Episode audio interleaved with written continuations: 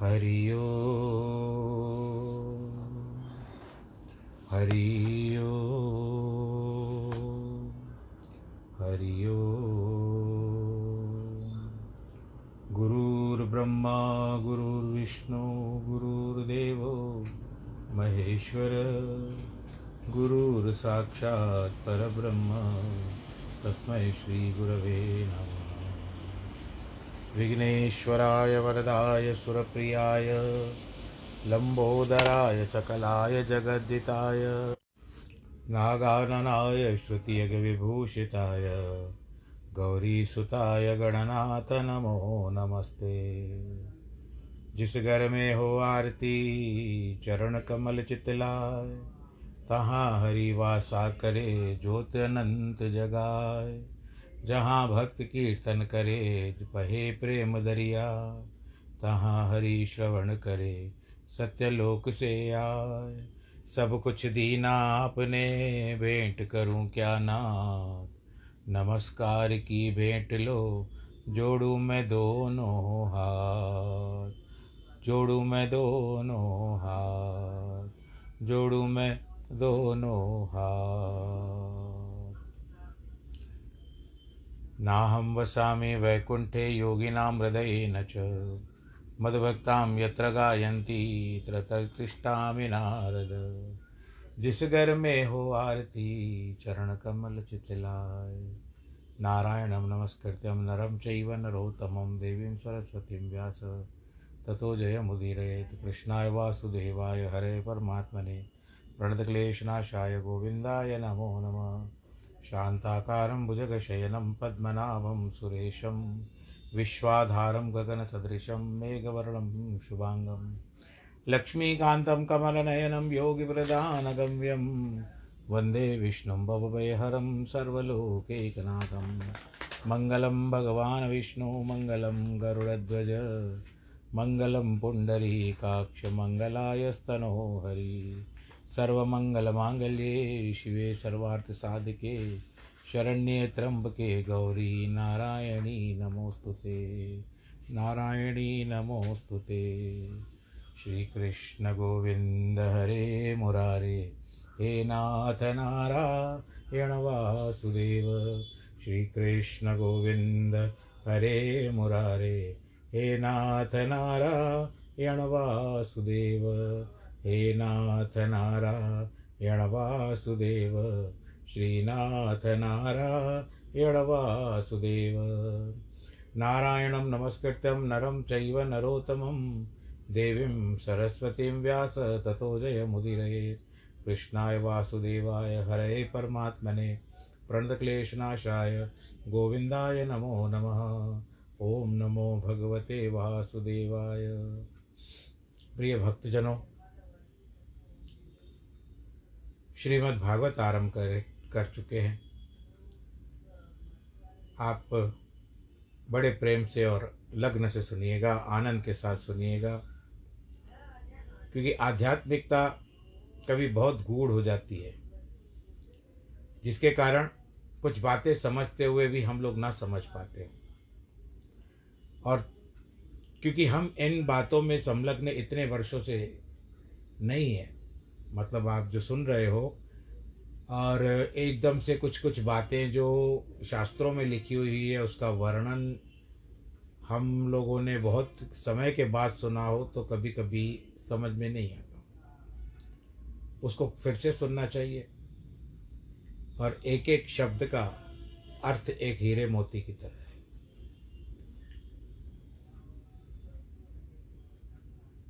भागवत कथा के अंदर चार बातें बताई गई है।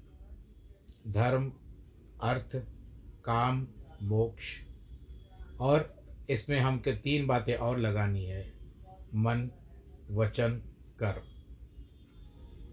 प्रभु तो देने वाले हैं, प्रभु तो क्षमा करने वाले हैं। केवल हम ही है कि बार बार उनसे मांगते रहते हैं, और हम जैसे जैसे एक बालक अपने माँ से बार बार माँगता रहता है माता पिता से तो उसी कारण हम प्रभु के ऊपर भी अपना अधिकार जताते हैं। इसके लिए हम प्रभु को कहते हैं कि त्वमेव माता च पिता त्वमेव त्वमेव बंधु च सखा त्वमेव त्वमेव विद्या द्रवणम त्वमेव त्वमेव सर्वम मम देव देव मांगते ही रहते हैं। और प्रभु ने कभी भी हमको मना नहीं किया। क्योंकि अनुकूल है। हमारे पूर्व जन्म के कर्म बहुत अनुकूल लगे प्रभु को। चलो कुछ कर्म ऐसे भी होंगे जिसके कारण चौरासी में हमको जाना भी हुआ होगा। परंतु उन चौरासी के जाने के पश्चात अब ये जो दुर्लभ मनुष्य देह प्राप्ति हुई है। चौरासी का चक्कर कटा, मनुष्य की देह प्राप्ति हुई।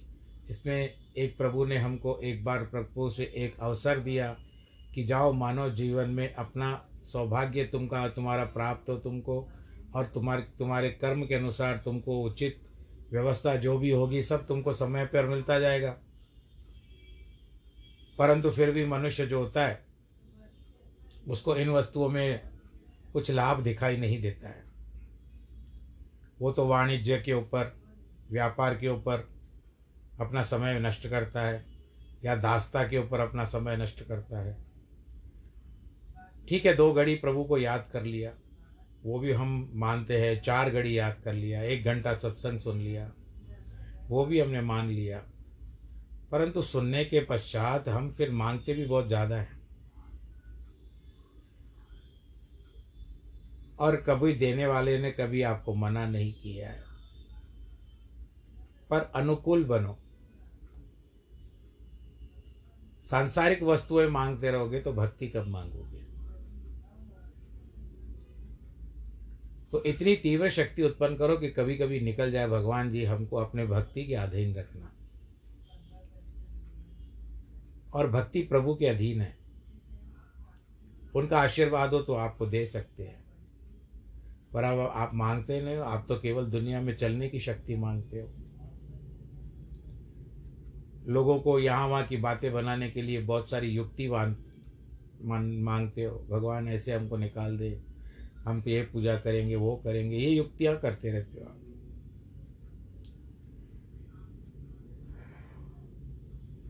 फलतः, व्यास जी है, वेद व्यास, सर्वप्रथम। ब्रह्मा जी ने पहले पहले चार वेद जब उत्पन्न हुए, ऋग्वेद, यजुर्वेद, सामवेद, अथर्ववेद। ऐसा माना जाता है कि पहले तीन वेद ही उत्पन्न हुए, बाद में अथर्वा मुनि ने चौथा वेद बनाया, जिसको अथर्व वेद के नाम से भगवान शंकर जी ने मान्यता दी।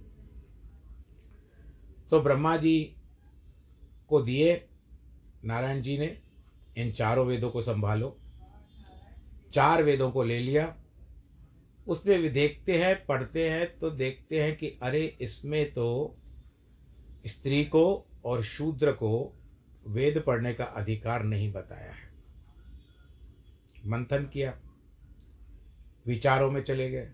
कहते, ऐसा कौन सा मार्ग निकालूं जिसके कारण ये सबको उपलब्ध हो और सरलता से उपलब्ध हो? सभी लोग सभी लोग बड़े आराम के साथ पढ़ सकें। ऐसा विचार करके उन्होंने वेदों को बहुत गहन गहराई से पढ़ा और उसके बाद जो जो विचारधारा आई उनके मन में, वो उनको पुराणों के रूप में परिवर्तित करते गए। और कुल मिलाकर के अठारह पुराण हैं और छह शास्त्र हैं। जब भगवत गीता का पाठ में बताता था, ज्ञान बताता था, उस समय मैंने आपसे वर्णन किया था। अठारह पुराणों के नाम और छह शास्त्रों के नाम वो वर्णन किए थे। अब हम श्रीमद् भागवत पुराण की तरह और अग्रसर हो चुके हैं। और प्रभु की कृपा प्राप्त करने के लिए तत्पर बैठे हुए हैं। प्रभु हमको आशीर्वाद दे। और भगवान कृष्ण की जो स्तुति पहले कल हुई, दो दिन पहले हुई, सच्चिदानंद रूपाय विश्वोत्पत्त्यादि हेतवे तापत्रय विनाशाय श्री कृष्णाय वयम तीन प्रकार के ताप, सच्चिदानंद रूप भगवान जी, सत्य प्लस चित्त प्लस आनंद। इन सब तीनों का शब्द जिस तरह से हम लोग संधि पढ़ते थे स्कूल में, कक्षा में, स्कूल में हिंदी में जब कक्षा होती थी तो उस समय में संधि विच्छेद सिखाया जाता था, संधि जोड़ सिखाया जाता था। तो संधि के हिसाब से सत्य जोड़, चित्त, जोड़, आनंद सचिदानंद रूप, वो रूप है। और भगवान जी कहते हैं विश्वोत्पत्ति हेतवे, विश्व को उत्पत्ति करने वाले। तीन प्रकार के तापों को निवारण करने वाले। किस प्रकार से? तीन प्रकार के ताप, आध्यात्मिक, आदिदेविक आदि भौतिक इन प्रकार, तीन प्रकार के ताप को से निवारण करने वाले हम भगवान श्री कृष्ण की शरण में जाते हैं। यम प्रव्रजंतमनुपेतमपेत कृत्यम द्वैपायनो आजु आवह पुत्रेति तन्मयतया तर्वो विनेद तम सर्वभूत हृदय मुनि मानतोस्मी उस दिन शायद आप लोगों ने समझा नहीं होगा, इसके फिर से सरलता से हम बताते हैं। हम आरंभ करते हैं कौशिकी संहिता से। उसमें क्या बताया गया है कि सर्वप्रथम एक बार जब महादेव जी का ब्याह हो चुका था माता पार्वती के साथ तो उस समय में महादेव जी थे नहीं, कैलाश पर्वत पर। किसी कार्य के साथ गए होंगे, कार्य के निमित्त गए होंगे। उस समय पीछे से नारद जी आए।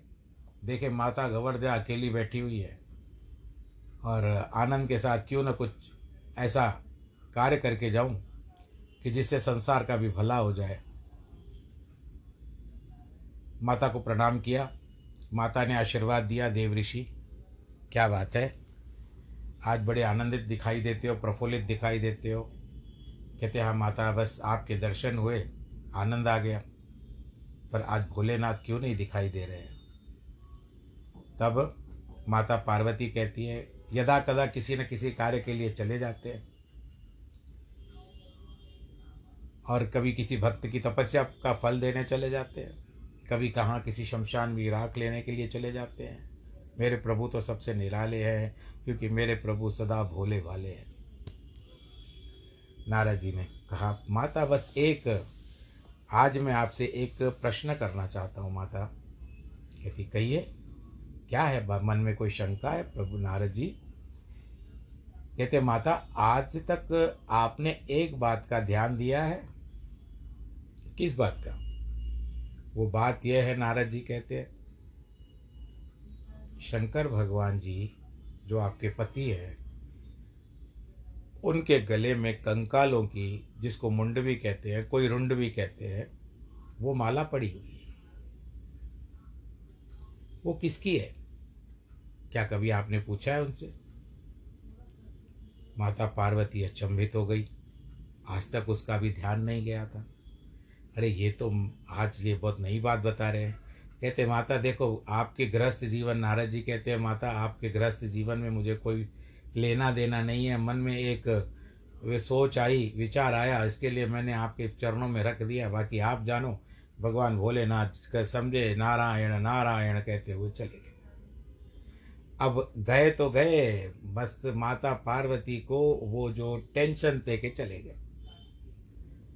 किसका होगा? क्यों होगा? आज तक क्यों नहीं पूछा मैंने? इतने वर्षों से रह रही हूँ। और देखो प्रभु ने भी मुझे नहीं बताया है। तो थोड़ा सा ऐसा लग रहा था कि उनका मन रुष्ट हो गया। आज प्रभु जी आए तो मैं पूछूँगी। ऐसा कहते हुए विचारते इतने में भग, इतने में भगवान शंकर जी आए। कैलाश पर्वत पर जब लौटे तो उनको सारे कैलाश पर्वत पर नारायण शब्द का गुंजायमान सुनाई दे रहा था। क्योंकि नारद जी है ना, आप पहाड़ों पर पे चले जाइए तो कभी कभी आप ज़ोर से आवाज़ करोगे तो वो आवाज़ लौट करके आती है। तो कैलाश पर्वत पर भी उसी प्रकार के नारायण की धुनी हो रही थी। नारायण नारायण नारायण नारायण। एक क्षण के लिए रुक गए। आनंद भी आया नारायण का नाम सुनने के पश्चात। बाद में लगा उनको, नारद जी शायद आए थे और मैं था नहीं। कैलाश पर्वत पे इसके लिए ज़रूर आज कुछ कार्य करके गए हैं, कुछ कांड ऐसा करके गए हैं, जिसके लिए मुझे अब सज्ज हो करके अथवा तैयार हो करके जाना पड़ेगा। पार्वती न जाने क्या पूछ लेगी गौरी। आए कैलाश पर्वत पर जब भीतर प्रवेश किया, अब आपको पता है प्रभु के पास न द्वार है, न खिड़की है। बस सीधा सपाट चले जाइए।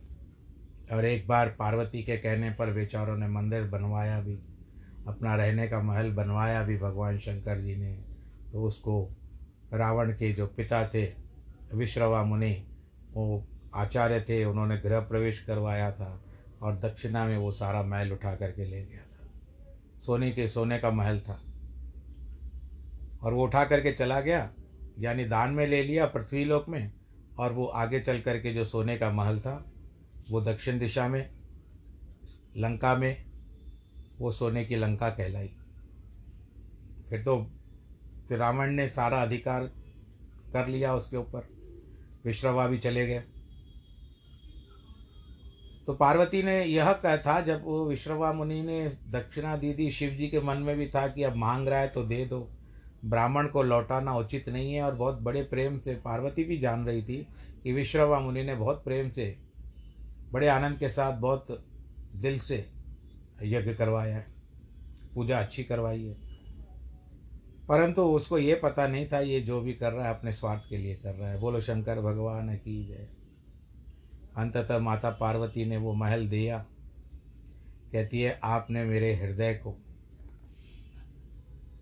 एक प्रकार का अग्नि में जलने के लिए बाध्य किया है। मैं दिल से तो आपको नहीं दे रही हूँ, परंतु अब मेरे मुख से निकल गया कि आप जो मांगोगे वह दूँगी, जिसके लिए आज मैं ये मंदिर जो मैंने अपने दिल से बनवाया था। क्योंकि मैं अन्य देवी देवताओं के सबका विलास देख करके मैं भी उसमें प्रलोभित हो गई। पर मैं आपको आज यह दे रही हूँ, मैं पति के साथ संकल्प करती हूँ कि आज मैं आपको ये जो घर मेरा, जो मंदिर है, वो दे रहा हूँ, दे रही हूँ। पर लेते समय में मेरा हृदय बहुत जल रहा है। हे महर्षि, इसके लिए, पर इस श्राप के साथ मैं देती हूँ कि आपका ये मंदिर एक दिन जल जाएगा। बोलो शंकर महादेव की जय, माता पार्वती की जय। अब वो विश्रवा मुनि तो ले गए और फिर रावण को बाद फिर आपको पता है, भगवान शंकर जी ने अपनी पत्नी की बात रखने के लिए रावण का महल जलाया था हनुमान जी के रूप में। अपने मन हर कछुऔर है श्री हरि के कछुऔर। उधव से माधव कहे, झूठी मन की दौड़। तो कहते देखो आज क्या बात है, माता से पूछ रहे हैं पार्वती से, भगवान शंकर जी आज थोड़ा सा रुष्ट दिखाई देती है आप। क्या कारण? कहती, प्रभु, मुझे एक बात बताइए। आप नित्य नए लीलाएँ करते रहते हैं। आप त्रिमूर्ति हो, ब्रह्मा, विष्णु, महेश, क्योंकि आपको अधिकार है संसार चलाने का। एक उत्पन्न करता है, एक व्यवहार करता है, उसमें चलाता है। और एक संहार आप संहार करते हो।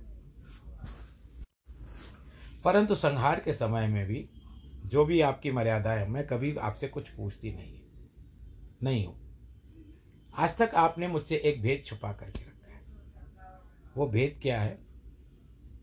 कि आपने जो गले में माला डाल के रखी है कंकालों की, कोई मुंड कहता है, कोई रुंड कहता है, ठीक है, मैं मानती हूँ। पर आपने, आज तक आपने इसका मुझे भेद नहीं बताया, इसका रहस्य नहीं बताया। कहते, बस इतनी बात पार्वती बताऊँगा तो तुम आश्चर्यचकित हो जाओगी। कहते, किस तरह से मैं आश्चर्यचकित हो जाऊँगी? इन रुंडों ने में रखा क्या है? कहते, इन रुंडों में आप है, आपका वास है। ये जो भी मुझे कंकाल की माला देख रही हो, सिर कंकाल की, ये सब तुम्हारे हैं। बोलो, शंकर, महादेव की जय। किस तरह से प्रभु, मुझे ये बताइए। जब जब सती का रूप तुम धारण करती हो तो मुझसे, तुमसे मेरा ब्याह होता है। कल्प कल्प की बात होती है। तब तब तुम्हारा मुझसे ब्याह होता है और उसके पश्चात तुम अपने पिता दक्ष के पास जाकर के यज्ञ में भस्म हो जाती हो और उसके बाद फिर ये जो शरीर तुम्हारा बचता है, कंकाल, नर रूपी कंकाल जो उसमें से ये सर का जो कपाल होता है, वो ले करके कपाल माला में धारण करता जाता हूँ। कहती है तो आश्चर्य की बात है, इसका और मुझे उल्लेख करिए, मुझे बड़ा अच्छा लग रहा है। माता पार्वती का क्रोध भूल गया। कहती, ये मेरी पर, ये मैं ही हूँ। कहती हाँ आप ही हो। कहती, प्रभु, इसका रहस्य क्या हो? कहते, रहस्य अगर तुमको चाहिए तो एक काम करो, हम यहाँ पर कैलाश पर्वत में नहीं होगा। हम किसी एकांत स्थान पे जाएँगे, वहाँ पर जा कर के मैं तुमको अमर कथा सुनाऊँगा। कहते उचित है। चलिए। और वो उठा करके भगवान शंकर जी और माता पार्वती नंदी पर बैठ करके आ गए अमरनाथ पे। वहाँ पर सब एक एक स्थान पर अपनी वस्तुओं का त्याग करते गए और केवल अंत समय में जब उन्होंने न नाग देखा, न चंद्र था, न बैल था, वो पहल, वो बाद में पहलगाम आपने नाम सुना होगा।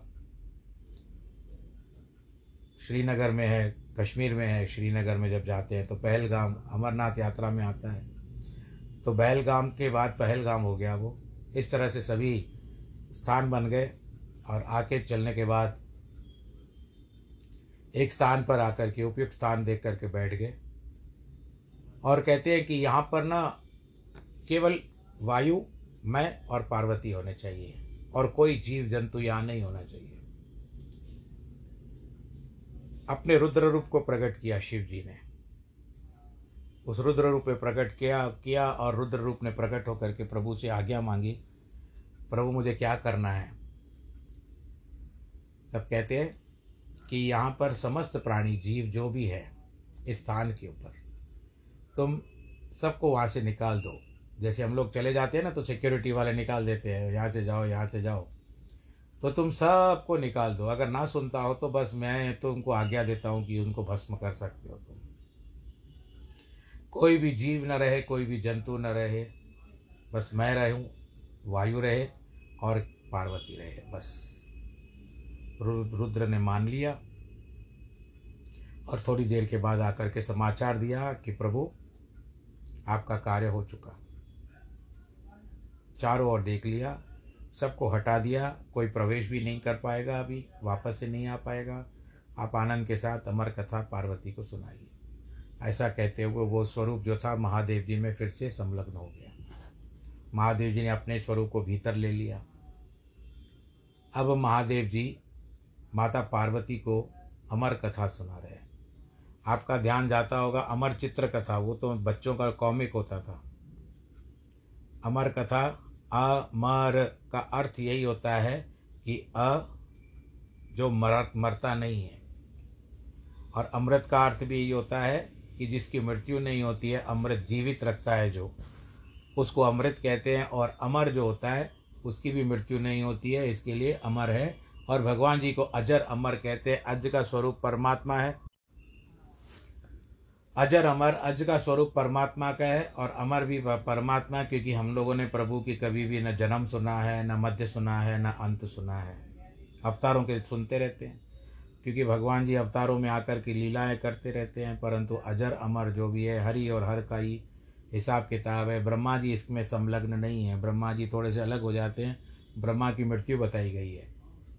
अजर और अमर, ये विष्णु और हरि हरि और हर, इसमें कोई अंतर नहीं रखना चाहिए। जैसे हरिद्वार कहो या हरिद्वार कहो, हर या हरि, कोई हरिद्वार कहते हैं, कोई हर कहते हैं, परंतु आप जाते हरिद्वार या हरिद्वार ही हो।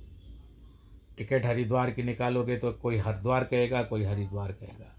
तो दोनों जगह पर है, गंग, वहाँ पर जा कर के स्नान करते हो और अभी कुंभ का मेला वर्तमान में है। अभी स्थान आरंभ हो चुका होगा, थोड़ा बहुत शुरू हो चुका होगा, परंतु वास्तविकता में अप्रैल में होगा, जब गुरु बृहस्पति कुंभ राशि में प्रवेश करेंगे, उस समय होगा, क्योंकि अभी वर्तमान में सूर्य भी है कुंभ राशि में। इसके कारण कुंभ का मेला है, वहाँ लग चुका है हरिद्वार में। बारह वर्ष में कुंभ राशि में जब गुरु बृहस्पति आते हैं तो उस समय में कुंभ का मेला लगता है। चलिए, आगे चलते हैं तो अब यहाँ पर भगवान शंकर जी ने पार्वती से कहा, पार्वती, एक बात सुनो। मैं तो कथा जब कहता हूँ, उस समय में आनंद मग्न हो जाता हूँ। उस सराबोर हो जाता हूँ, डुबकियाँ लगाता हूँ, कथा में, भगवान शंकर जी पार्वती से कह रहे हैं। और उस समय में मेरे नेत्र बंद हो जाते। क्योंकि मुझे पता ही नहीं चलता। वार्तालाप करता हूँ, मुख से कथा भगवान जी की चलती रहती है, अमर कथा चलती रहेगी। पर मुझे इस बात का कैसे पता चले कि आप कथा सुन रही हो या ना सुन रही हो? इसके लिए आपको एक काम करना पड़ेगा। मैं कथा कहना जब आरंभ करूँ तो उस समय में आप केवल, हम लोग कथा कोई सब सुनाते हैं तो सामने वाला का सेकंड होना ज़रूरी है ना, अनुमोदन। तो आपको केवल हूँ हूँ करनी है।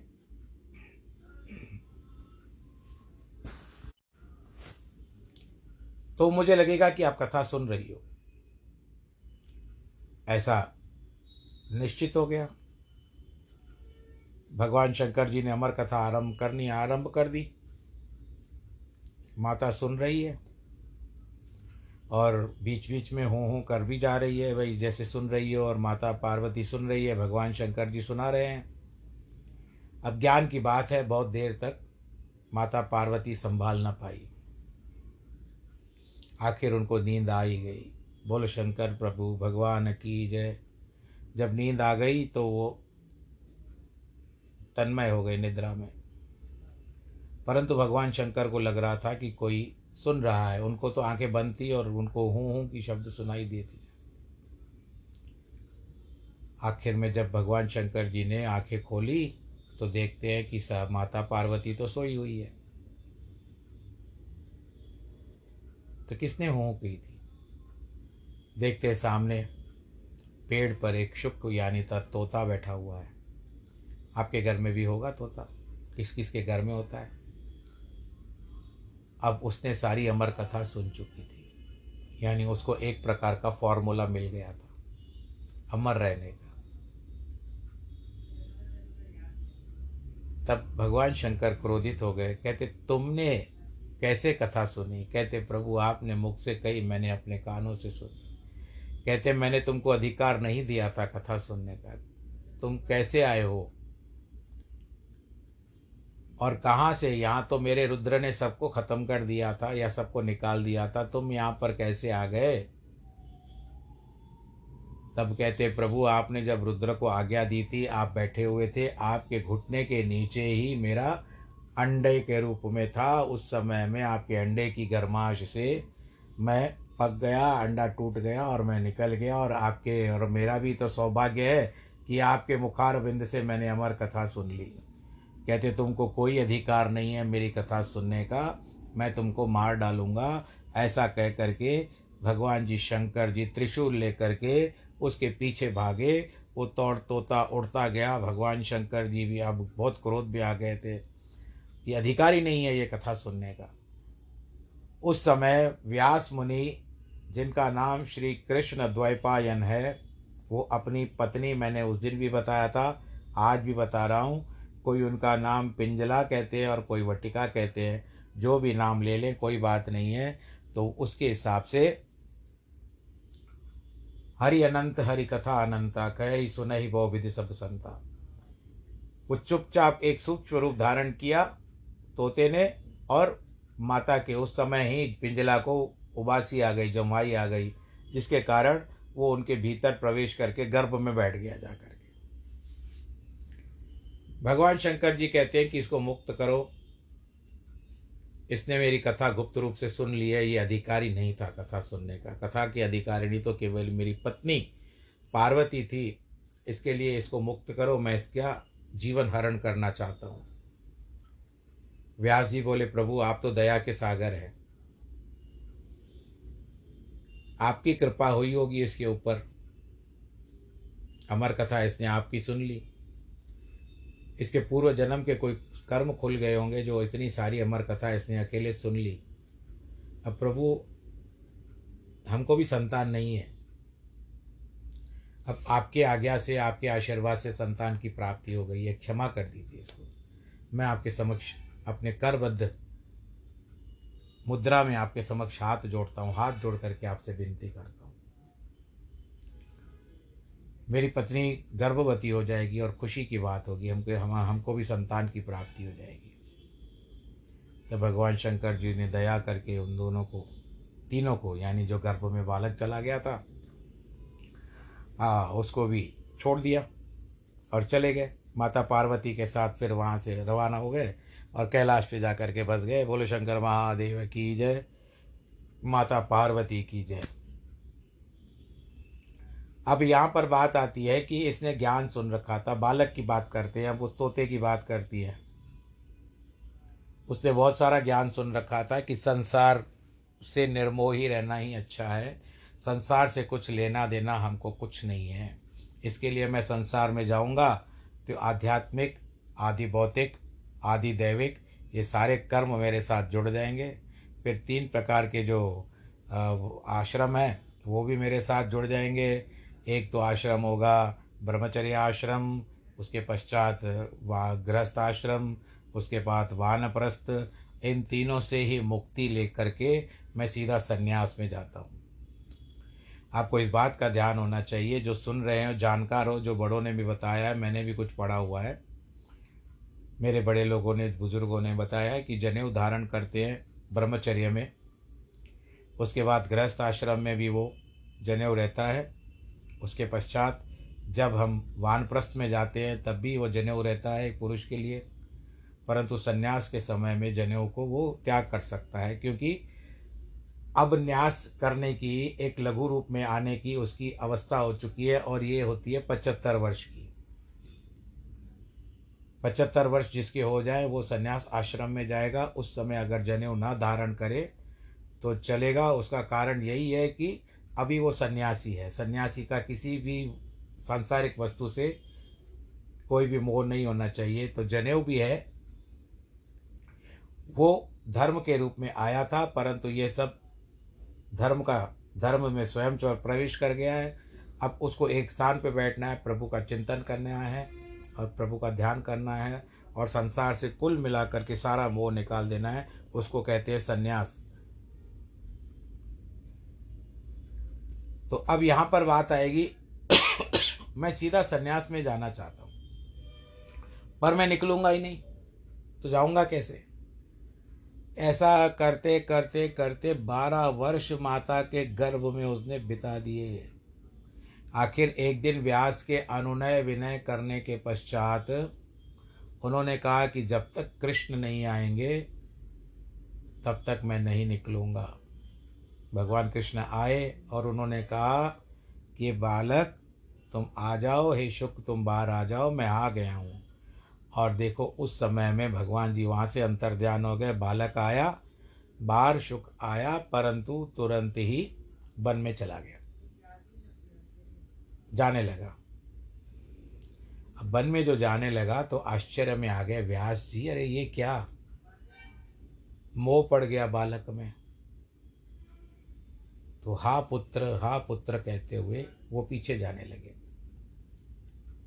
जब पीछे जाने लगे तो ऐसा कहा जाता है कि उस समय में कईयों को बात का पता हो चुका था कि जो गर्भ में बालक है, वो बहुत अमर बालक बन चुका है, उसने अमर कथा सुन रखी है, उसको किसी बात में मोह नहीं है, किसी की और भेद दृष्टि नहीं है, स्त्री पुरुष का भेद भी नहीं पता है तो कईयों ने सुन रखा था। तो सुखदेव जी जब चले जा रहे थे तो कुछ स्त्रियाँ एक तालाब पर स्नान कर रही थी, नदी या तालाब जो भी होगा, वहाँ स्नान कर रही थी तो उनको देख करके, और ये इनको वस्त्र भी नहीं थे, सुखदेव जी को। वो बिल्कुल चलते गए चलते चलते सीधे चले गए, उन्होंने कहीं निहारा नहीं, देखा नहीं तो ये जब स्त्रियाँ थी, देख कर के भी स्नान करने लगी। इतने में व्यास मुनि वहाँ से गुजरे। व्यास मुनि को देख करके वो सब शर्मा गई और उन्होंने क्या किए? अपने अपने शरीर को जो वस्त्र से ढांकने लगी, ढांपने लगी।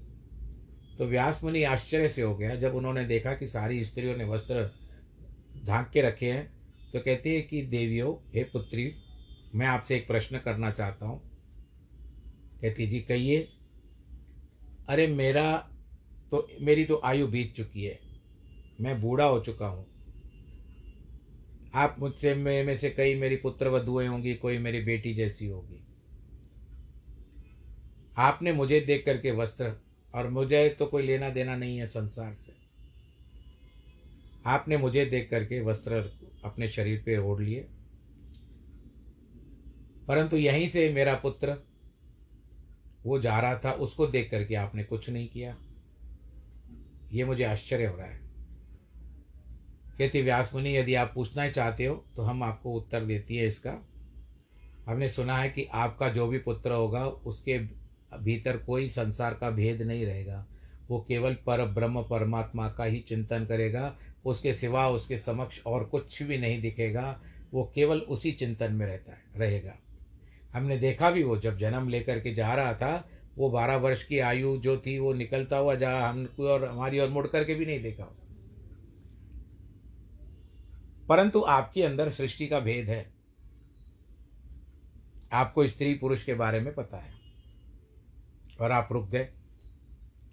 और एक पर पर पुरुष हमारे समक्ष रुक गया, इसके लिए हमने अपने शरीर के ऊपर कपड़ों से ढांक लिया। तो फिर व्यास मुनि आगे गए पुत्र, हे पुत्र कहते हुए जा रहे थे तो उस समय में वृक्षों ने उत्तर दिया। क्या उत्तर दिया?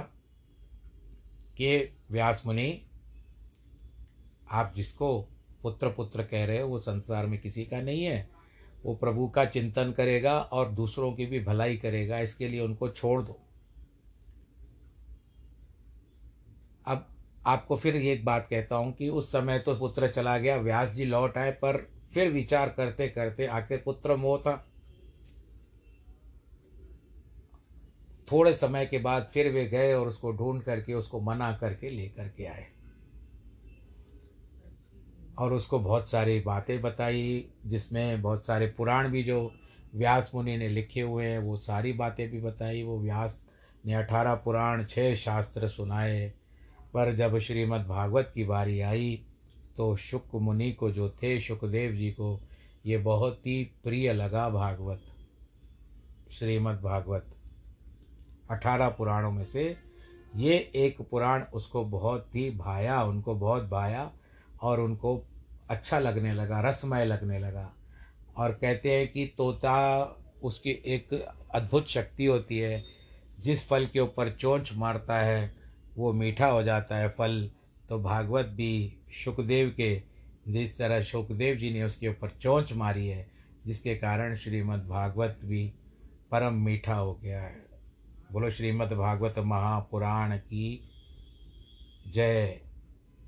तो अब बात यहाँ पर आती है, सब कुछ सीखने के पश्चात फिर भी वो आनंद के साथ रहे सांसारिक जीवन में उन्होंने कभी भी प्रवेश नहीं किया सुखदेव जी ने। उन्होंने कहा, पिताजी, आपने मुझे बता दिया, संसार में आप मुझे पुत्र मानते हो, मैं भी आपको पिता मानता हूँ, परंतु मुझे संसार से फिर भी कोई लेना देना नहीं है। मैं केवल हरि नाम चिंतन करूँगा, केवल कृष्ण ही मेरे समक्ष रहेंगे, जो पर ब्रह्म परमात्मा स्वरूप हैं मैं उन्हीं का ध्यान करता रहूँगा। मेरी आँखें सदैव ऊपर की ओर रहेगी और मैं भगवान जी का गुणानुवाद करता हुआ संसार में विचरण करता रहूँगा। ऐसा कहते हुए फिर से चले गए और उसके बाद कालांतर में जब परीक्षित को कथा सुनानी थी तो परीक्षित के समक्ष आए और उन्होंने श्रीमद् भागवत की कथा ही सुनाई उनको। तो मैं आशा करता हूँ कि कथा को आपने बहुत प्रेम से सुना होगा। इस तरह का हम चालीस मिनट का नियम रखते हैं। जो प्रभु की इच्छा, चालीस मिनट के नियम की कथा रहेगी, आप लोग बड़े आनंद के साथ सुनिएगा। और अब सबको अच्छा आनंद आया तो मैं पचास मिनट या एक घंटे की भी कर लूँगा, क्योंकि भागवत की कथा में तो बहुत आनंद आता है। और अब कथा को पूर्ण करने का, आज का दिन विश्राम लेने का समय आ चुका है। कुछ कभी कभी कुछ बातें ऐसी हो जाती है कि हम उसको पहुँच नहीं पाते। तो कल किसी कार्यवश मुझे शहर से बाहर जाना है तो मैं कथा कल नहीं कर पाऊँगा, फिर से नहीं कर पाऊँगा। परंतु जब जब अवसर प्राप्त होगा, मैं आपको कुछ न कुछ सुनाऊँगा, अवश्य सुनाऊँगा। जिस तरह से मैंने आपके साथ तेरह अप्रैल 2020 में आपसे जो समझौता किया था, उसको मैं बताऊँगा जितना प्रभु मुझसे कराए, भगवान जी आप तक कथा मेरे द्वारा पहुँचाए। इनके लिए मैं भगवान उनका आभारी हूँ और आप सब भी बड़े प्रेम के साथ सुनते हैं, उसमें भी मुझे प्रसन्नता होती है। आपके व्यूज़ आते रहते हैं। आनंद के साथ कोई मुझे व्यक्तिगत रूप से भेजता है, कोई स्पॉटिफाई पे भेजता है। कहीं ना कहीं से मुझे कुछ संदेश आ जाते हैं, उसके लिए भी बस भगवान आप सबको आशीर्वाद के रूप में अग्रसर करे और आपकी मनोकामना अवश्य पूरी करे। कोरोना काल है, अपना ध्यान रखिएगा, परिवार का ध्यान रखिएगा, मुख पे मास्क, हाथों में, हाथों को धोते रहिएगा भीड़ भाड़ के इलाकों से बचिएगा, जिनके जन्मदिन और जिन और वैवाहिक वर्षगांठ है, उनको बहुत बहुत बधाई कि सर्वे भवन्तु सुखिन सर्वे सन्तु निरामया, सर्वे भद्राणि पश्यन्तु। माँ कश्चित् दुःखभाग् भवेत्। नमो नारायण।